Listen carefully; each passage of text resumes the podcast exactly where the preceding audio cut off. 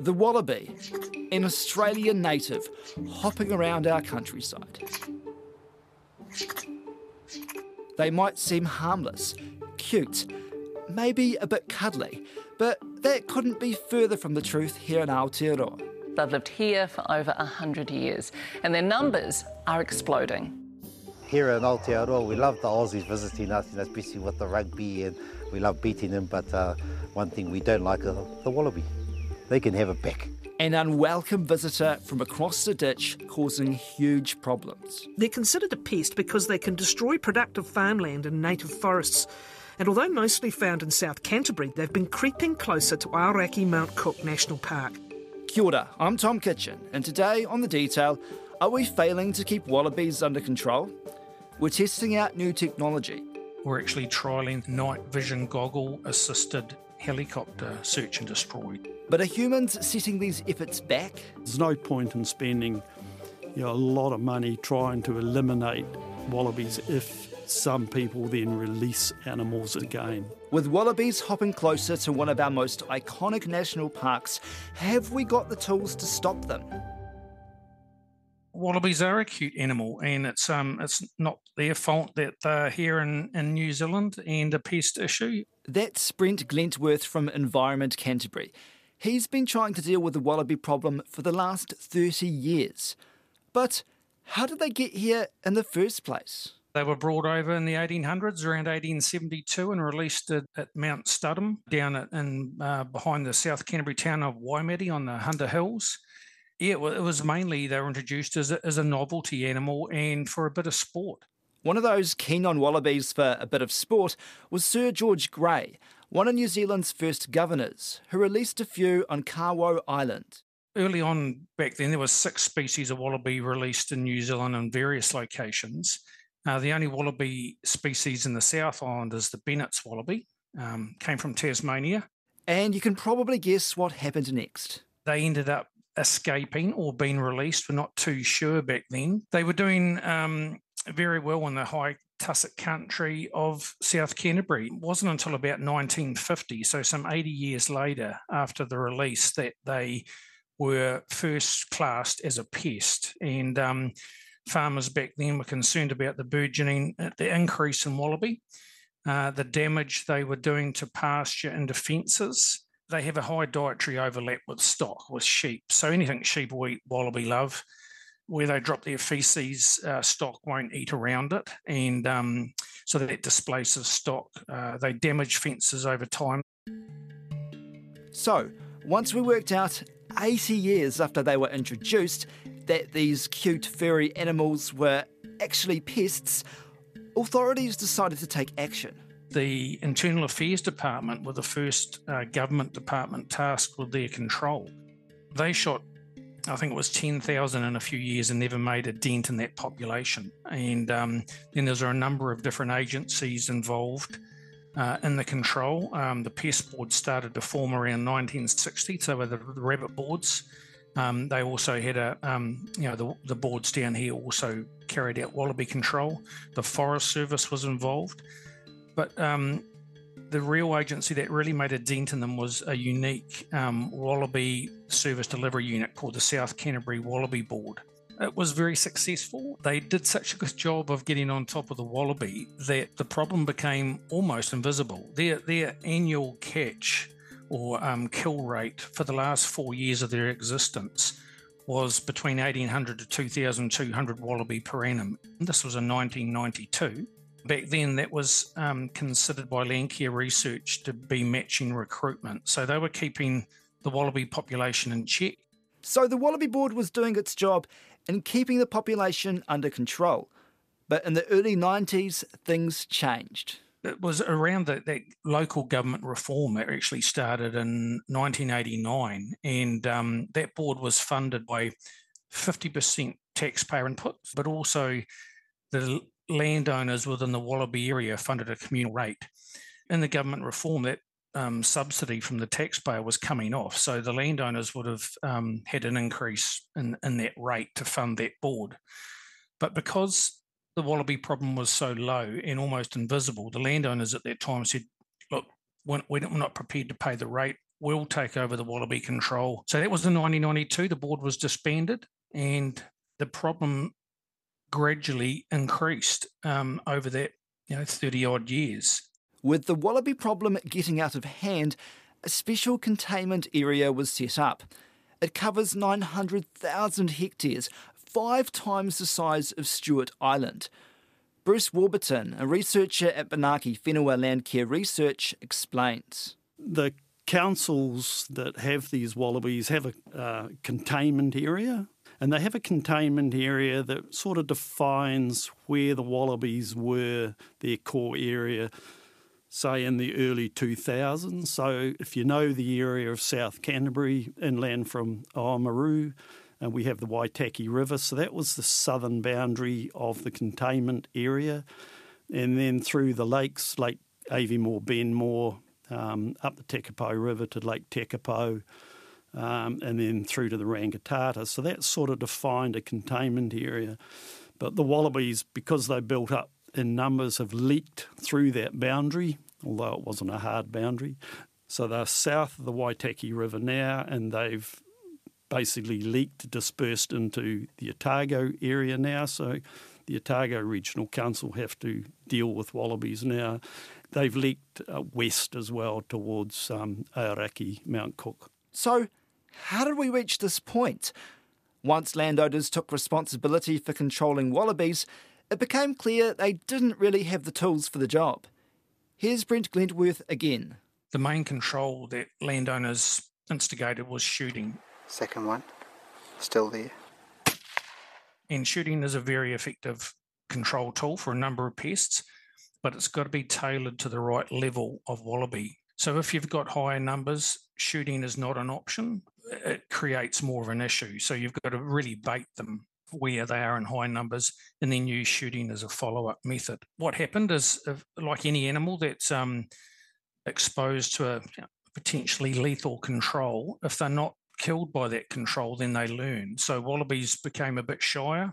They would often move out of gullies um, when shooters started at the bottom, head over the top and spread because they are su- such a mobile animal. So the problem ended up shifting. Landowners were going around in circles effectively, and the wallaby population within that containment area rose reasonably uniformly, generally passively, but also um, they've had human assistance in some areas. So being taken out of those areas um, as pets and either escaped or released. So we really needed that um, some assistance to stop the spread of wallaby. And where's that assistance coming from? So there was a couple of business cases put to the government um, for an increased level of assistance with wallaby, but it wasn't until uh, July 2020 in that budget that um, the government announced uh, funding through MPI to combat that um, spread. The government's spending $1.1 billion creating more than 11,000 jobs in pest and weed control. 27 million of that is to cull wallabies in the Bay of Plenty, Waikato, Canterbury and Otago. The increase in, in funding through the national pro- program has uh, been a huge boon for increasing the effort and making some good results. When we first started control on one of our management units outside the containment area, say the south bank of the Waitaki, which um, up onto the Hawkdun Range is our shared border with Otago Regional Council. When we first started controlling wallaby there, um, well before the national program, we were getting sort of um, one wallaby every six hours of control. Now we're, we're down to getting uh, the teams there are getting one wallaby every 86 hours. So over two weeks of dog and gun work per animal. So they're down to those very low levels. And, and that is a part of the issue is that um, it's very hard to find and control those individual wallaby. So they're spending more time out looking for wallabies, but shooting fewer of them. But this funding boost means they can start taking advantage of more new technologies. Thermal scopes and rifles. So, the advent of thermal technology for um, pest control has been um, really advantageous, uh, to, especially with those, you know, the warm blooded animals, any, any of the mammals emit heat signature and um, it gives gives them away. So you don't have to use incandescent spotlights and um, and things like that. So a lot of our contractors use thermal scopes, binoculars, um, pick up those signatures, and then they can actually sneak in and destroy those wallaby. We also deploy thermal cameras from um, drones occasionally, and we're also looking, uh, we've used them from the daytime from helicopters uh, to find uh, wallaby in those hiding areas or just outside of it. And we're actually trialing through the national program night vision goggle assisted helicopter search and destroy. So we're yet to fully realise how well that's going to work. But because it's a not, um, wallaby or a nocturnal animal, they're out of that daytime hiding cover and moving around and feeding and more visible. Um, flying a helicopter at night with a the high spec thermal camera that uh, one company has engaged for this work, um, we think it's got real benefit but we're still trialing that methodology. It's got some very tight set criteria around it. Well, it sounds like a bit of a police helicopter for wallabies or something like that. Well, that's actually exactly what it is, Tom. In, in terms of that um, technology, has been used extensively for crime fighting around the world and also for military. This is the first time it's been approved in New Zealand for pest control. Uh, we've done a proof of concept of this method, and we know that we can find wallaby with it, with flying at these tight um, go no go criteria, and we can dispatch them. But the main thing we need to work out is is detection probability. So, how efficient and effective this tool is, and that will guide where we can use it. Obviously, um, you know, there's still quite an onus on individual property owners, aren't there? So, what do they have to do at, the moment if they see a wallaby? How do they control it? So within the containment area, there's still a requirement that landowners manage their levels, and uh, some landowners are handling that effectively, others not so. And um, the main gap is the coordination aspect between the landowners, because um, I mentioned the mobility of the wallaby is such an issue. Their ability to go through a fence and the problem shifts is uh, occurs quite easy. So the neighbours need to work together, and there's you know these guys are running a business, so there's a whole lot of other management requirements around you know stocking and and making sure they're um, returning a profit on their farm, but also pest control has to be brought into that. And if inside the containment area, they're in that some of that area that has very high numbers, they need to bait those high numbers using toxins or engage a contractor to do it for them and effectively reduce the population over a wider area rather than just pushing them off their land and pushing them around in a circle. Do you need more private property owners to do their fair share? Yeah, it, there's some that do a really great job. There's some that uh, don't do much at all, and most are in the middle that uh, do a reasonable job. With the government assistance or the taxpayers' assistance on this program, I feel that we can start to push Wallaby back, but we do need other tools. Let's go back to Bruce Warburton from Manaaki Whenua. He's looking at what else they might be able to put in the wallaby fighting toolkit. MPI has a, a, a program called Tipu Matoro. Um, it's the National Wallaby Eradication Program, and as part of that, they're funding a range of research um, projects to try and get a better understanding on how to, to detect them more effectively and how to control them more cost effectively. So, our research is sort of divided into components that are aligned with the objectives of the MPI's program. So, one of their objectives is to eliminate outlying populations. And the challenge with outlying populations is that they are at low density and they're dispersed over large landscapes. So, it's really, really challenging to try and find those animals and then it's challenging to to kill them because you may find them through their detection of their scats, their poos, but it might be hard to actually find the individuals to kill them. And then it's actually challenging to actually confirm that you've removed them all, that you've actually you know, eradicated or locally eliminated from a particular catchment. So some of the research that we're doing is, is trying to determine the detection probability of different detection methods. One method might be someone walking through an area with a dog, and dogs are very good at detecting a whole range of species, including wallabies.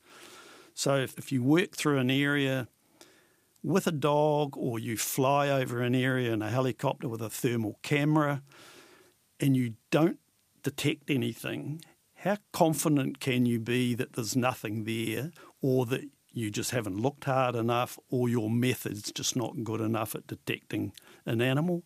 So we're trying to measure what those probabilities are. And the best techniques at this stage seem to be dogs. But again, they have limitations because it's very hard to cover large areas with dogs and it's expensive. And there's there's been some comment about the expense of some of this work outside the containment boundaries um, for the lack of wallabies that, that might be killed, and that's just the the challenge of dealing with very very low numbers. You have to spend a lot of money searching for these few individuals because there's no sort of magic way of detecting animals over uh, large landscapes. Uh, is finding wallabies like losing your keys, is it? It's a bit hard to get them. Yeah, well, the, the whole detection um, process is, is like losing your keys. So, for example, if, if, if say you, you, you're going out to the garage to get in your car in the morning and you think, oh, where are my keys? And, and you think, uh, they're likely to be in the kitchen, so you go into the kitchen and you have a look, but you don't see them there. So is that because they're not there, or you just didn't look hard enough? They were just under a towel, or you know, a tea towel, or cup, or whatever. And and for me, I I would go and do that, and my wife would say, "Oh, here they are sitting on the bench. You just had a man's look." So my my wife's probability of detection for those keys was better than my probability of detection. So we have to know what those probabilities of detection are if we're searching for something and we don't find it. Okay. Because if we don't find it, we don't know it's not there or we just didn't look well enough or our detection method wasn't good enough. Any research into how to kill them? So there's several projects looking at um, different toxins. So the the two standard toxins that are used for the wallabies is is 1080 baiting and cyanide, um, generally a Feratox, which is a capsulated form of cyanide.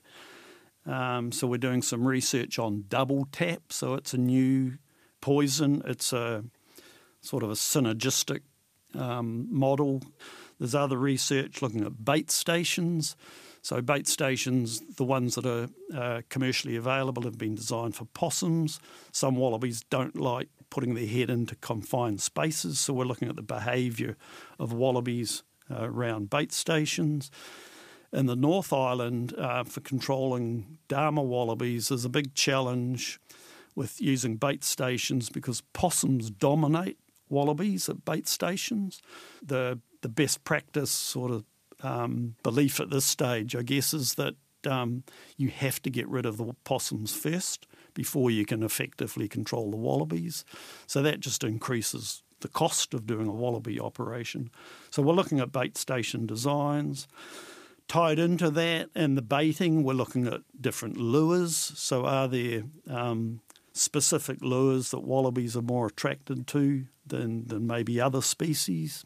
One of the challenging areas is that wallabies have spread and continue to sort of pop up in areas well outside their containment area and areas that they naturally would have dispersed to. So those animals and individuals or several individuals are believed to be illegal releases so that does occur.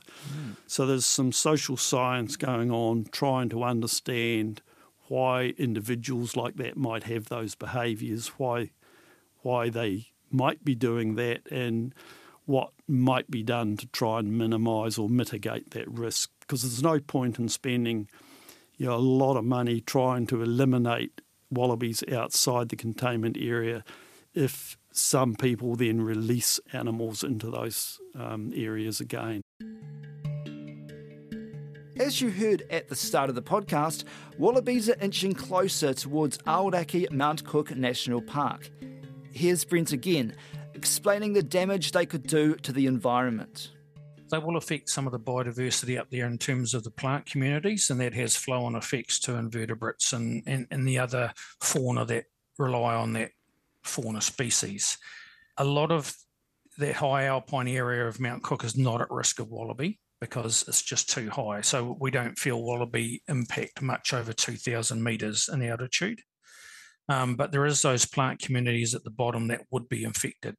For last year, we had uh, 39 kills, um, but that, that was not in the national park. I'm stressing that's all around the bottom of Lake Pukaki area um, on the Ben Ben Ohau Range and also the Gammack Range right through to the Castle um, areas. So we have contractors going through that area every few months, dogging likely habitat, and uh, we have follow up shoots with helicopters when we have a snow event. A lot of that high country snow prone.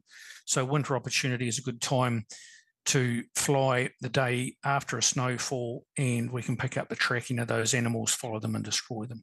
So if these wallabies are getting closer to places like Mount Cook, I mean, we've got this big strategy in place with all this money, millions of dollars, to Tipu Matoro. Is it actually working if they're getting closer and out of these containment areas? They're at the sort of edge of, of Aoraki Mount Cook National Park because that's where they got to before the program. So the program is now working to remove those outlying populations. So, so the first step is trying to clarify exactly where they are and then remove them. The challenge is trying to find them because they're not in high numbers and then trying to f- remove all the individuals and then trying to confirm that you have actually removed all those individuals. So that's part of the ongoing program, and we won't know how successful that's been for a few years yet. Are you confident? Do you think they'll be eliminated? Do you think we'll get rid of them in New Zealand? Uh, I think we can eliminate local populations outside the containment area. To eliminate them or eradicate them from New Zealand, I don't think we have the affordable technology at this stage. We don't, we don't have the money to do that. So I think the sensible first step is to eliminate them from outside the containment area, get them back into that containment area where they were, say, 30 years ago, 20 or 30 years ago, and then given the advances in any technologies around control and detection, shrink that containment, and that'll be over time. Okay, um, and it and it'll be, be it'll depend strongly on what funding is available. Do you think we actually want to eradicate them, or do you think we want to keep a few like Sir George Grey wanted back in the day? that, that's a very good question, and that raises the whole issue of values. Some people just see these as pests that they should all be eradicated, and that applies to a whole lot of in, introduced species in New Zealand. And there'll be some people in the community out there will will like them, and that's the social aspect of these programs. And it's important to understand what those differing values are. The program has to work with those multiple values and mitigate any risk. If the consensus is that we should eradicate, then any risk of someone trying to protect them and release them elsewhere, that risk has to be mitigated. That's it for today. I'm Tom Kitchen. The detail is supported by the Public Interest Journalism Fund.